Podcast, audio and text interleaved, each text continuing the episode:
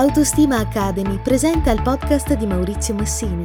Riflessioni e suggerimenti per stare insieme ed essere felici. Eccoci oggi a parlare di come mantenere viva la sessualità dopo la nascita dei figli.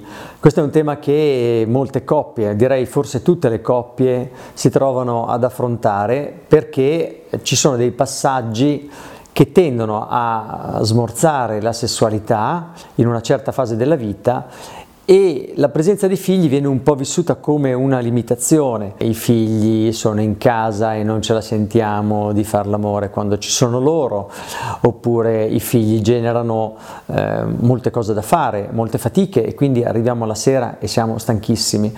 Però in realtà queste mi sembrano delle scuse. La verità non sta nelle fatiche o nei figli che sono in casa e che però magari stanno dormendo a limitare la sessualità.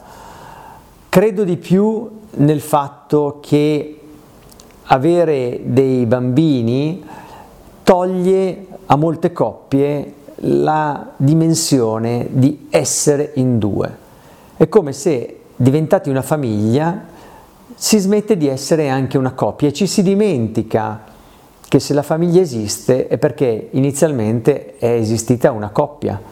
E quindi quella coppia va alimentata e va alimentata sempre, a partire da quando la donna rimane incinta, ma lì il bambino non c'è, ma la sessualità può essere comunque alimentata, magari non nel periodo in cui la donna ha continuamente il vomito nella prima fase, ma quando ricomincia a stare bene, la sessualità può ricominciare, ma questo non avviene sempre, qualche volta perché l'uomo ha qualche remora a eh, far l'amore con la donna che magari comincia ad avere la pancia, ad avere la pancia sempre più grossa, quindi qualche, qualche timore anche di farle male, ma soprattutto eh, nel periodo successivo, quando i figli sono nati e superato il primo periodo di tempo in cui è evidente, c'è la novità, c'è l'entusiasmo per mille cose, c'è la mamma che deve riprendersi, eccetera, eccetera, si ritorna ad avere una vita normale.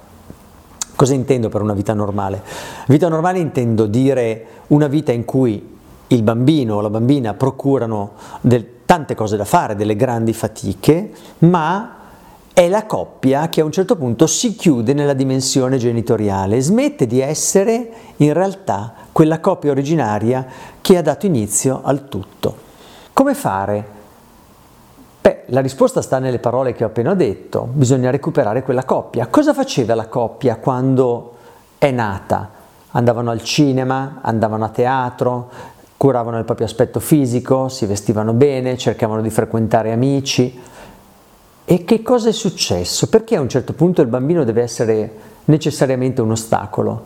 Capisco, molte coppie sono da sole, non hanno il sostegno di nessuno e quindi qua bisognerebbe fare intervenire l'aiuto di amici oppure di una babysitter, ma molto più spesso esistono delle figure intorno alla famiglia, ad esempio i nonni, ma chissà perché non si vogliono coinvolgere i nonni nel tenere i bambini per una sera per dedicare una serata a se stessi, ad andare al ristorante, ad uscire con degli amici da soli, a fare una passeggiata mano nella mano. Questa è la dimensione eh, ludica della coppia che poi porta anche a riaccendere la vita sessuale. Altrimenti la sessualità viene messa nel dimenticatoio. E che cosa succede a questo punto? Non necessariamente tutti e due sono contenti che si arrivi a fare l'amore una volta ogni due mesi perché si è stanchi, perché il lavoro si è sommato alle fatiche relative alla cura del bambino. Uno dei due a un certo punto è come se si risvegliasse e dicesse ma questo pezzo mi manca e allora questo pezzo va riacceso. Come lo riaccendiamo? Semplicemente andando dall'altro e parlando e facendo notare che forse qualcosa comincia a mancare della loro storia, ma non della storia della loro famiglia, della loro storia, di loro due come persone che si sono amate e continuano ad amarsi, che sono semplicemente oggi anche genitori, ma non hanno smesso di essere delle persone. Cosa possiamo fare? Ricominciamo da quello che ho detto prima, ricominciamo a uscire, a divertirci anche in due, affrontando e mettendo da parte un elemento fondamentale che a volte si presenta nelle nei sentimenti delle due persone, ovvero il senso di colpa. Il senso di colpa di lasciare il bambino in mano ad altri e andarsi a divertire. Beh, cosa c'è di male?